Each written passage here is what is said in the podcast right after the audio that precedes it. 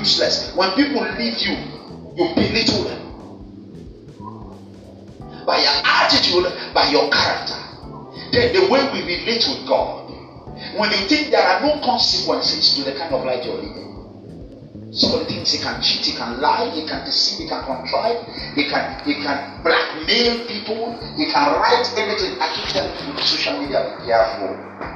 I've told people that 50 MB has put people into 50 years of bondage and struggle. 50 MB. The one case um, MTN dash 220, you're able to buy 30. The moment you enter into social media, they are discussing a subject you don't know anything about.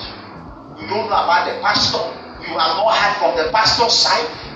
The moment it is pastor, you don't know about the man. They are discussing something you don't know about. The next thing you jump in, whoa, fake pastor. The next thing, and one of the things that baffles me is how people talk with confidence about things they don't even know anything about. One of the things that baffles me is how people show opinion when their opinion is not needed. Life is too short to get involved in things that will slow you down. Do not get involved in matters higher than you.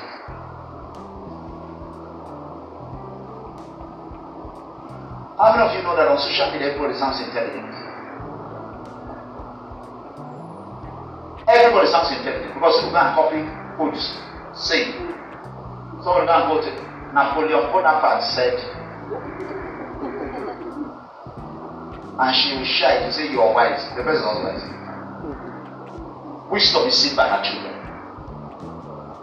Wisdom is seen by her products. Very important. God has very strong things to say about pride.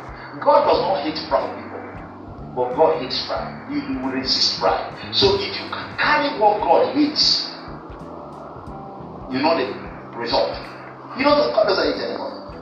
God doesn't want to stop anybody, but He hates pride because pride was the first thing that He faced with Lucifer in heaven. But we're going to look at the strong verses in the scripture where God spoke about Proverbs chapter 8, verse 13. He said, to, the, to fear the Lord is to hate evil. I hate pride and arrogance. God says, I hate pride and arrogancy. And the evil way, the forward mouth do I hate. He said, I hate pride and arrogancy. I hate it. Proverbs chapter 8. The fear of the Lord is to hate evil. Pride and arrogance. God hates. Proverbs chapter 16, verse 5.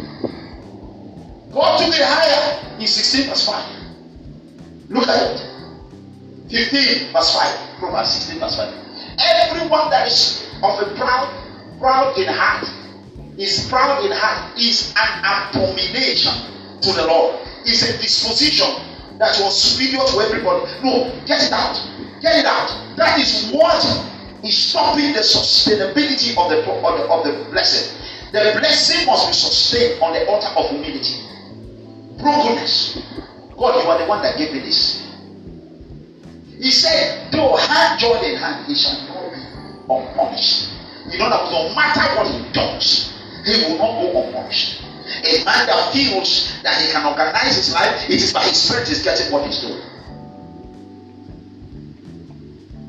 One of the days that was on Friday. That look, yesterday, that lady who was manifesting and behaving like a lion, the mother came and gave testimony to He said they took the girl to Lewi and the girl slapped eight pastors who were on fast for seven days to do her deliverance. She slapped all of them. You were there. Say he slapped all of them. That while we were talking, I didn't even touch her the demon left. We didn't even touch her.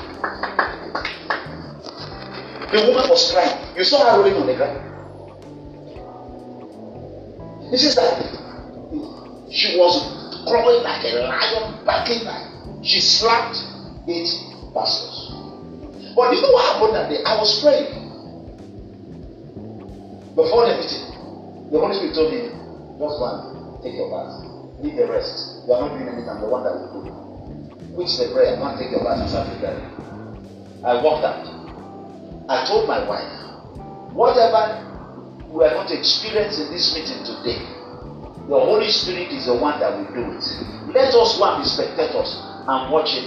There is nothing that happened here from Thursday, Friday, Saturday that any man contributed anything. I am not trying to be modest. I am not trying to be humble. I am telling you the reality. It is God that started everything from the beginning. It is God that healed every sick person. It is God that delivered everything.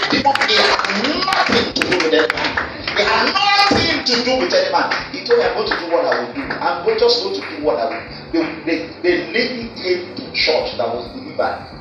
The mother told me, you said you don't know the terrible things.